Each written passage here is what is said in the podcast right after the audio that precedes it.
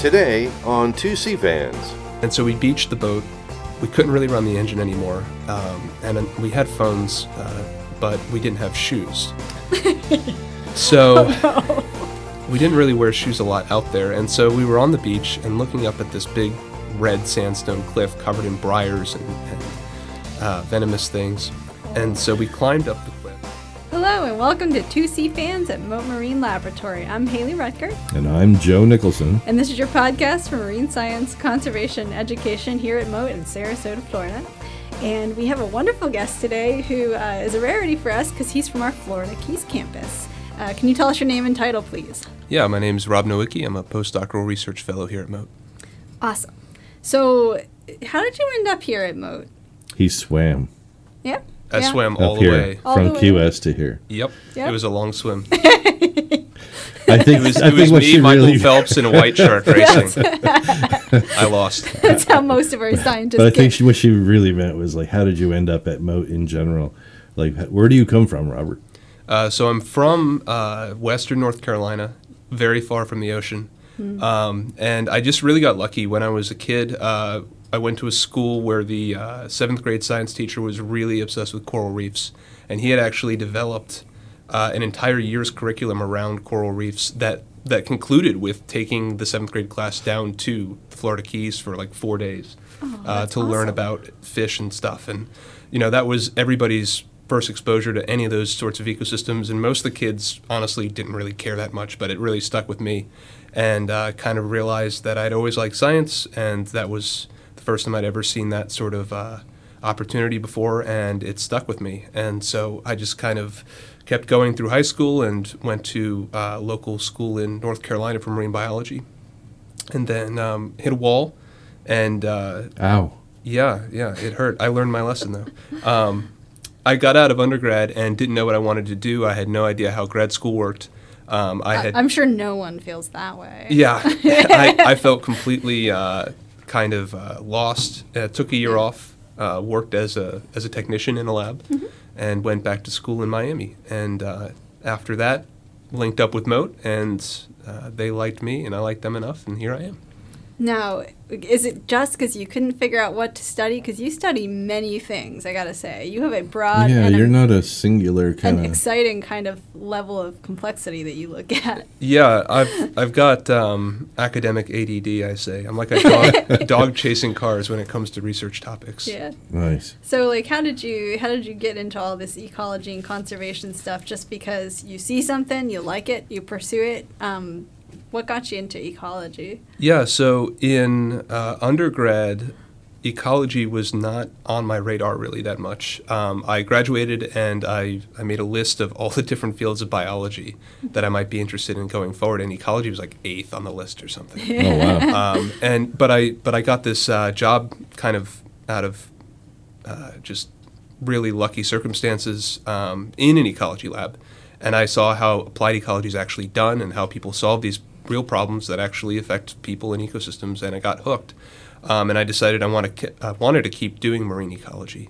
Um, the kind of marine ecology I do is called community ecology. So I focus on more than one organism, but I don't focus on everything in an entire ecosystem. So I don't focus on like uh, the primary production or the nutrient cycling stuff. I focus only on the living parts of it um, and how all those animals interact with one another. So that that's kind of what lets me answer a bunch of different questions because you can't just focus on one narrow thing. You have to have that whole big picture. Yeah, you gotta have a framework. So maybe you look at like predators and their prey or something like that. Mm-hmm. Yeah, so predators and prey, or competitors, um, or even how uh, different organisms that you wouldn't normally think would interact can have interactions that, that have some surprising implications for ecosystems. I can't help but wonder if that would give you any insights into how human beings interact with each other.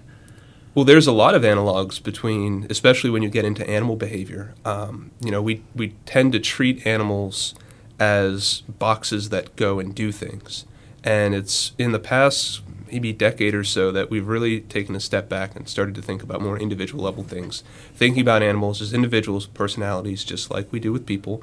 Um, and it turns out that that helps us a lot with understanding how ecosystems work. That's a it, that sounds so challenging to to have to study a large scale process among lots of animals and then to treat them as individuals. That's hard. Yeah, it's it's really fun and at the same time really frustrating um, because you're trying to do something that that's really difficult to do. Uh, when you do it on land, it's hard enough because you have to deal with all the complexity in the biology. When you do it on the water, you also have to deal with weather and boats and limitations with diving and all the other things. So, um, yeah, it's a challenge, but it, it keeps getting you up in the morning because it's a it's a fun challenge. Sweet.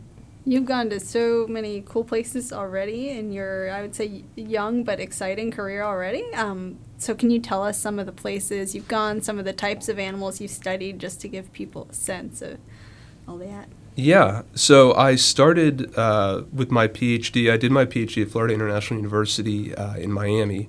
Um, but my field work was on the other side of the planet from Miami, um, in a place in Western Australia called Shark Bay. Oh, well, I've heard of this bay. Have you been there? I have not. You should go. It's a beautiful, beautiful spot. It's, People are always telling me to go places. I wonder if it's just me. You That needs to travel go enough, places. man.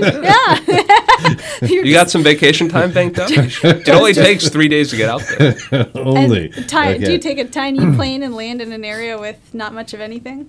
Yeah, so if whenever I went over there um, from Miami, I would fly from Miami to LA, LA to Sydney, Sydney to Perth, and then a 12-hour bus ride from Perth up to Shark Bay. Oh, Oh no. And that would drop you off at a gas station called the Overlander Roadhouse. okay. And Western Australia is so empty. It's the, the size of the U.S. east of the Mississippi, but it only has 2 million people in it. Whoa. And of those 2 million, 1.8 million live in Perth.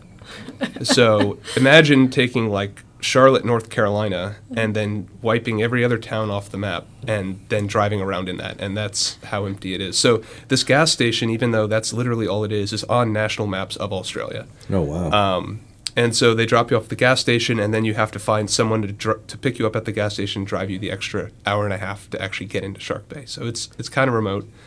Um, Joe, And you should what's- go. yeah. you should definitely go. Haley just wants to get rid of me. No, but um, You'd mess up the census though because you'd add somebody. To You'd it. add there'd be another- another person another there. person. It- Is there's got to be something there, like some kind of facility there, though, right? Uh, well, Once there, you get there, or are you camping? well, we're not camping, um, but we're coming pretty close. So uh, there's a little town up there called Denham, uh, which has about 500 people, and then there is a uh, a resort. It's it's more we would call it more of a campground uh, for trailers and, and campers and stuff. Um, but the reason it exists at all is because uh, there are wild dolphins that come inshore to feed, um, and people have been feeding them for 50 years. Um, the state has come in and regulated that so that the dolphins' health remains okay. But 100,000 people a year come up to Shark Bay to either fish or go see those dolphins.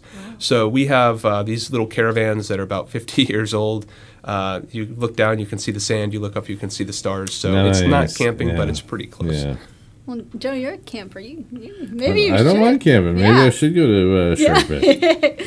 Um, so I, you've told me before, Rob, that this place is Shark Bay is a UNESCO World Heritage Site. So this is a, an ecologically important, maybe culturally important place.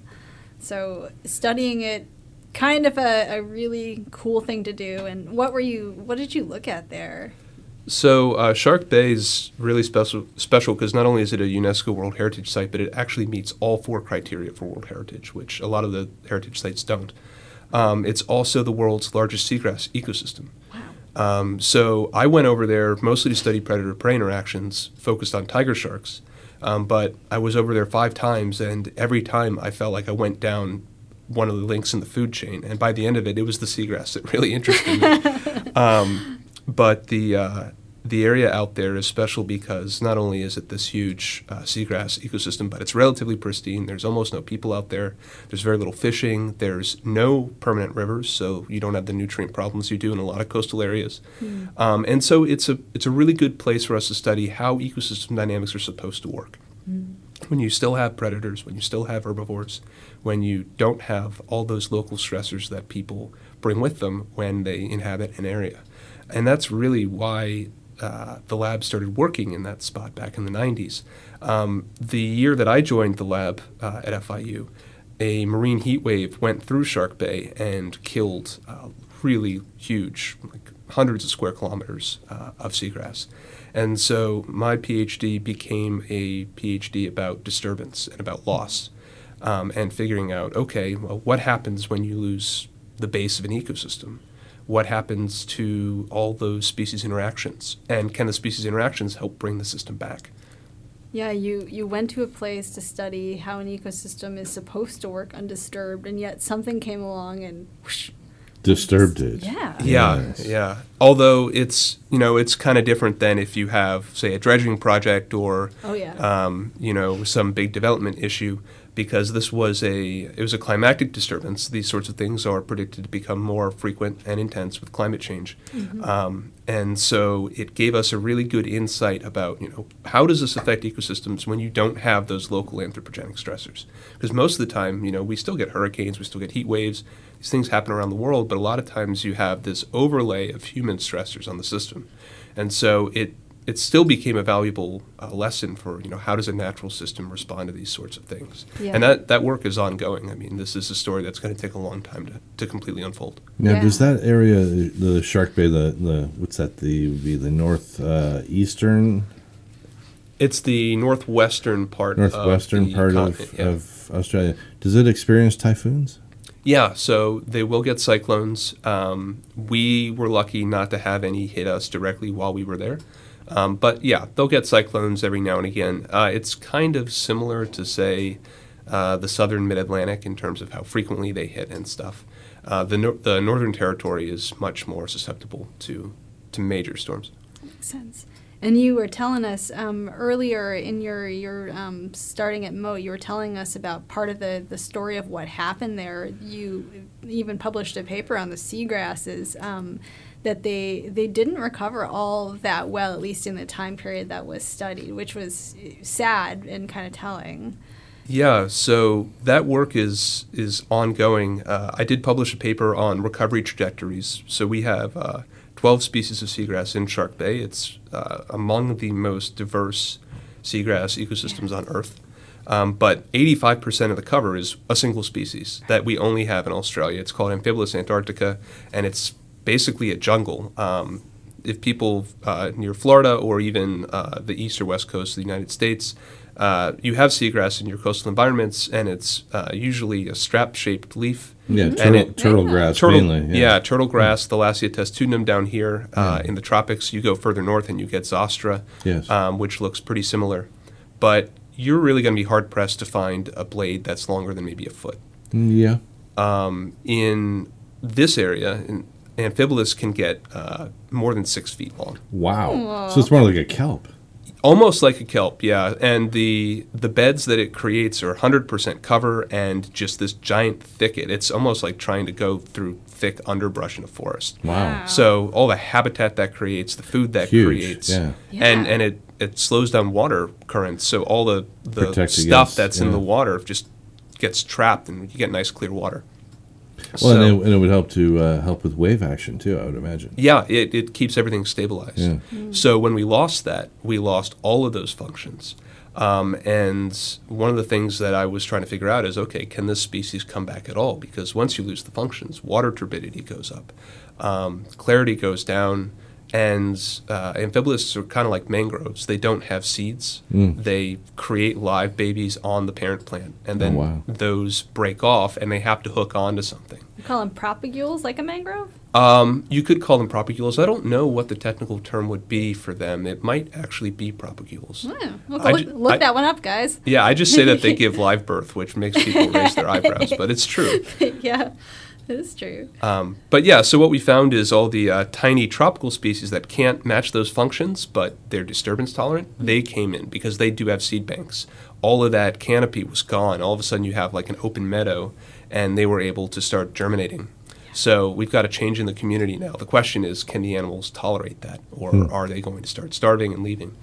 And so the next sort of chapter of this story is about how the animals are doing with this change. And I know you've got another paper coming up. Can you give us a hint at what you're going to talk about in that? Yeah, so one of the jobs for my dissertation was figuring out okay, what happened to the seagrass? Is it likely to come back? But also, what happened to the animals? Yeah. Uh, one of the reasons why Shark Bay is a World Heritage Area is because of its biodiversity and its marine life. For example, it has the world's largest population of dugongs.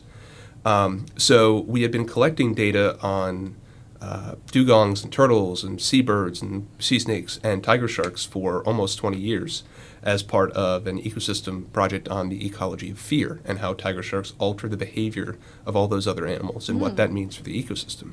But what it meant here is we had thousands and thousands of sightings of all these species. And if we just kept coll- collecting the data, we could see how those numbers had changed. Essentially, what we found is for most species, you lose the resources, you you lose a lot of the animals, but the exact nature of how they get lost, so whether they starve or whether they leave, and to what degree you lose those animals, differs by species. So animals like dugongs, which are they have to eat seagrass. Yeah, that's their diet. That's Yeah. their diet. Uh, or sea snakes, which use it not only for a foraging ground but also for refuge, were really hard hit. So our dugongs, we lost two thirds of them. We lost three quarters of the sea snakes. Wow. But then other species, like loggerhead turtles, who uh, will eat bivalves in sandy habitats, Yeah. they actually they're doing great because because they can see them. all of their food is just out in the open. now. Yeah. Uh, the question is for how long, you know? Exactly. Yeah. So you know, is that going to continue ten years from now? You know, Well, nature finds a balance every time. Well, yeah, you have these population um, trajectories which sometimes take a while to uh, kind of correct themselves. The challenge here is if we lose these uh, these beds permanently or semi-permanently, um, and then we have these animal populations crash, uh, where do they go if they can go anywhere?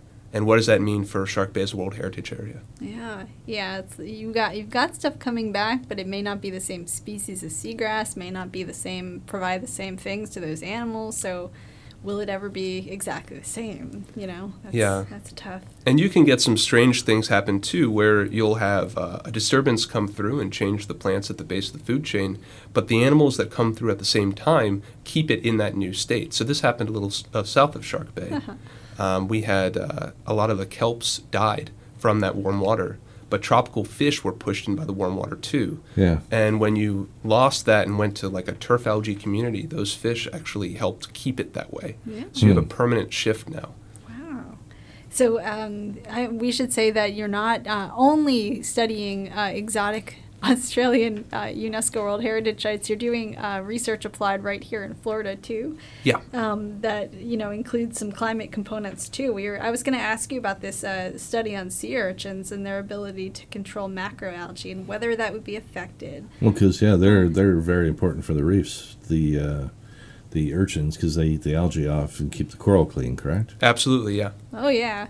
And so you were looking, I recall, at whether um, one of the parts of climate change called ocean acidification, whether that would affect that process.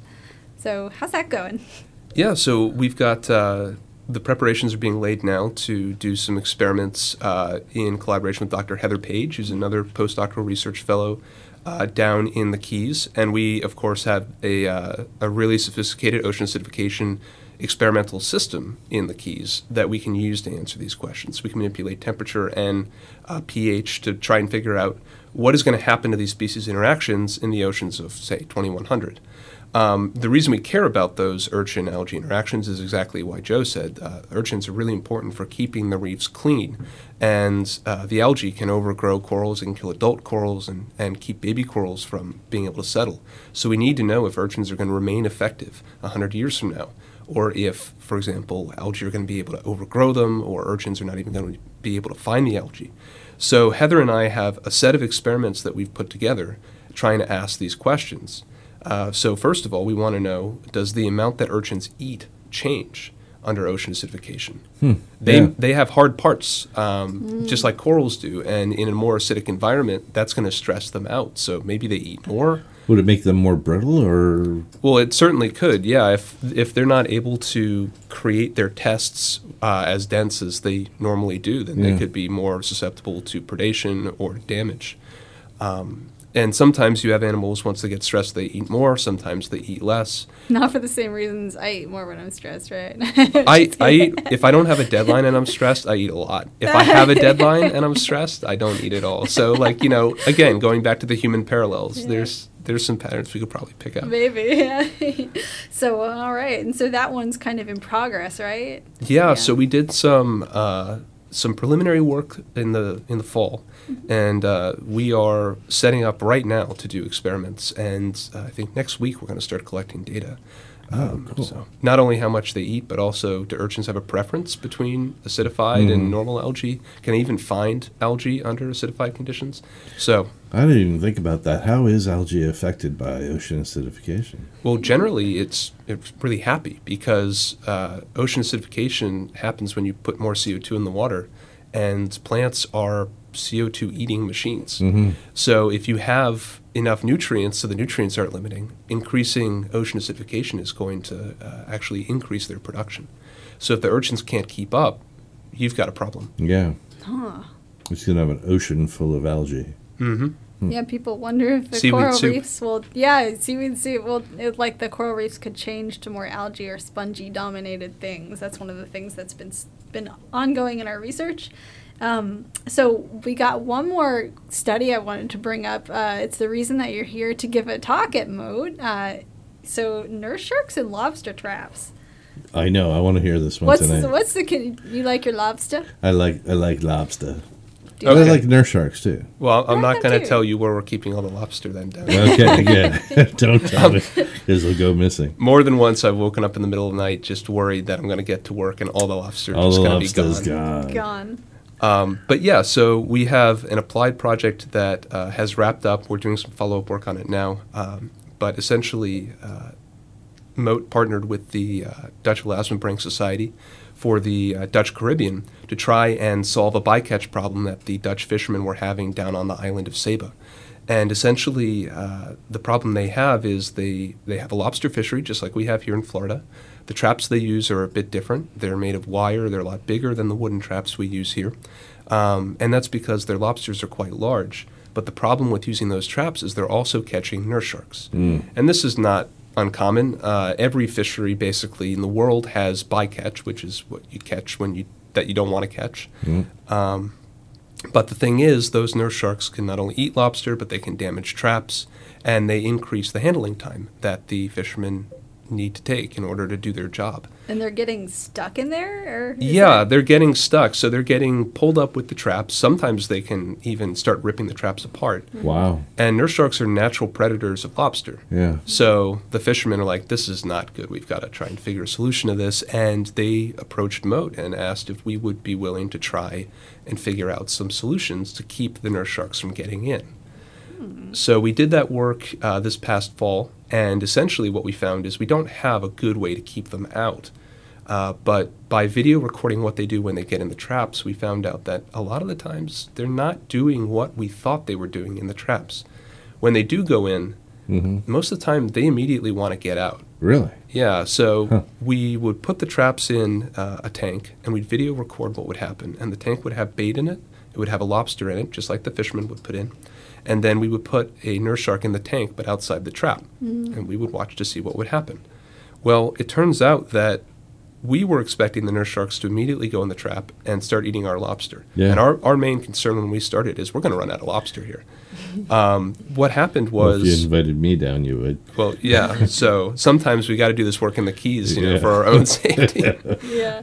um, what we found would happen is the the sharks go into the traps occasionally, but they're not terribly motivated to do so. And when they go in, they don't really care about the lobsters at all, even overnight. Um, they they want to get out. So what we think is happening is these traps in in the fishery, they're down for a week or a week and a half. So we think what happens is the nurse sharks get in, kind of they're curious, um, maybe on day two or three, and you know they try and get out, they can't get out, and by day seven or eight, their roommates start to look pretty tasty. Yes. So we decided instead of trying to keep them out, let's try and find a way to facilitate them Getting To out. escape. Yeah. Yeah. Um, so we essentially put a door in the top of the traps. Uh, the nurse sharks can hit it with their snout. Um, once they see it's there, they'll kind of keep coming back to it until they figure out how it works. and they can push themselves out. And within 90 minutes, about 50% of them can get out. Wow. But does this maybe mean like the smarter ones will think, hmm, I can get in, grab a quick bite, and then get out? Yeah, Kind of like McDonald's. yeah, it's like a drive-through. Yeah. Um, that is an unanswered question. So I can definitely tell you that the sharks learn, um, which we've known at Mote for decades because of Dr. Genie Clark's work. Um, but we would find uh, our nurse sharks, you know, the first time that we'd put them in the trap, maybe after 45 minutes, they'd figure out how the door worked. Uh, we had some animals that by their 10th or 12th deployment, they were getting out in 30 seconds. Really? They knew exactly where the door was. Um, so for animals that might want to go into the trap, eat a lobster, and get out, that's something that might happen. I'm not convinced it would be that common in the fishery, but we're going to be able to answer that question because the next step is to actually bring these uh, long-term um, marine cameras with us down to Saba in May, and we're going to be deploying them in the traps for 11 days straight. So we'll actually see, see the real dynamics that happen Yeah. underwater, Yeah. and we'll see if we get these repeat visitors or not. Well, the instinct to, to escape a trap situation might override everything anyway, and they'll just like, no, I'm just getting out. Yeah, I can tell you that we really can't effectively keep the sharks out if they're motivated to get in. Um, when we were first working on this, we were expecting them to get in like 100% of the time. They were getting in maybe 10% of the time. Um, and we thought, well, it's either because they're not motivated or because the traps are too sophisticated for them to figure it out. So we threw in some of their actual food that we feed them when they're not in the experiment, and they were in the trap within 20 seconds. Oh, really? So it's a motivation question for them. Yeah. And at the beginning, you were talking about differences in traps and locations, but it sounds like it's not really a viable solution for them to use the kind of wooden traps that are used in maybe other places because of the size of their lobster. So they can't just turn and try something else so much.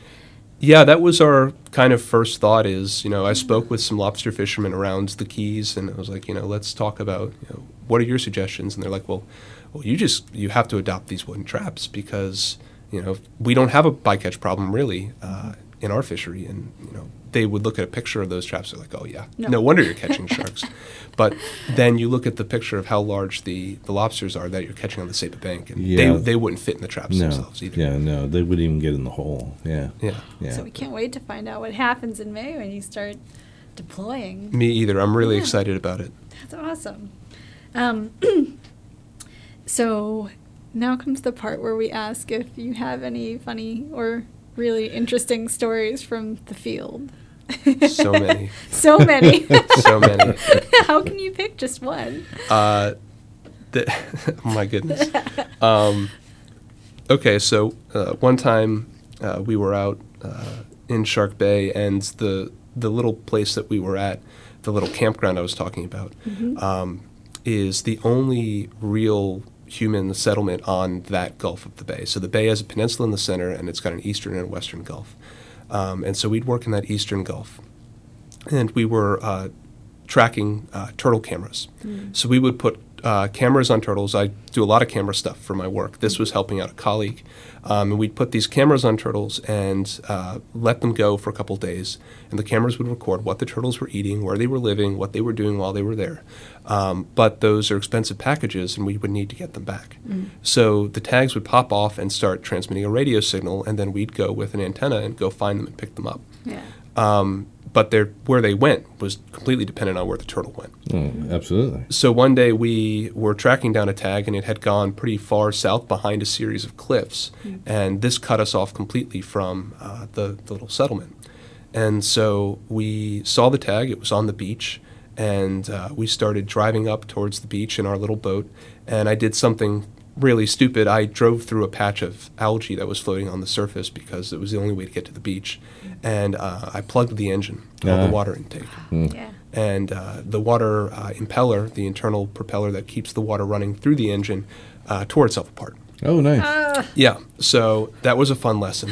I would have preferred to learn that, yeah. you know, in a somewhere harbor else. or yeah, somewhere. where I could easily take the motor apart and put a new impeller yeah, in. or even just wave to another human and say, Yes, "Come help yeah, me." Yeah, yeah, yeah.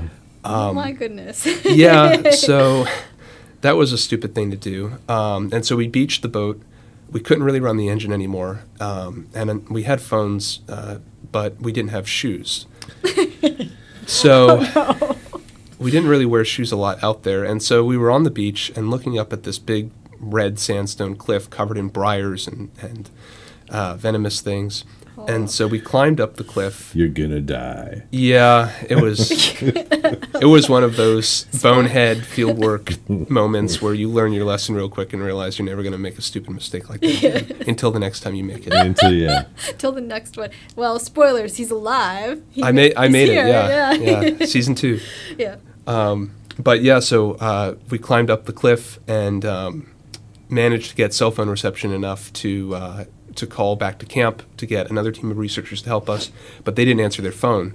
So we climbed all the way up the cliff for nothing, and um, ended up having to climb back down and think about how we were, how the heck we were going to get out of this, and. Um, we were lucky we had a, a second bilge pump on the boat that we had been we kind of jury rigged it to the battery so we could flush water over some samples we'd collected and so we duct taped that bilge pump to a garden hose Wow. and then plugged that in the top side of the engine and flushed it from the back so um, we ended up having one of our interns essentially with their arm over the side of the boat with a bilge pump pumping water into the boat to try and cool the Cool the engine engine enough off, yeah. so we could turn it on and limp back to shore. And we eventually did get back, um, but it was just one of those situations that exemplified how alone you are out there. yes. Always leave a float plan. Oh, we. I was. Uh, I was pretty religious about that. In fact, my team would make fun of me um, that I I kept float plans very rigidly, but that's exactly why we did it. Yep. Wow. Hey, weren't they supposed to be back like uh, a couple days ago?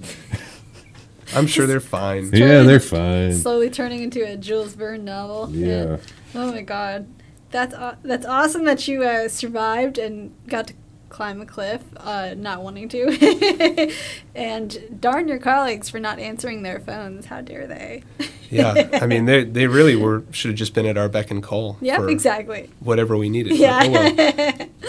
So uh, before um, we wrap up, I wanted to give you the chance to, if there's any topic in ecology that you wish the general public understood better, any principles or calls to action or anything, you know.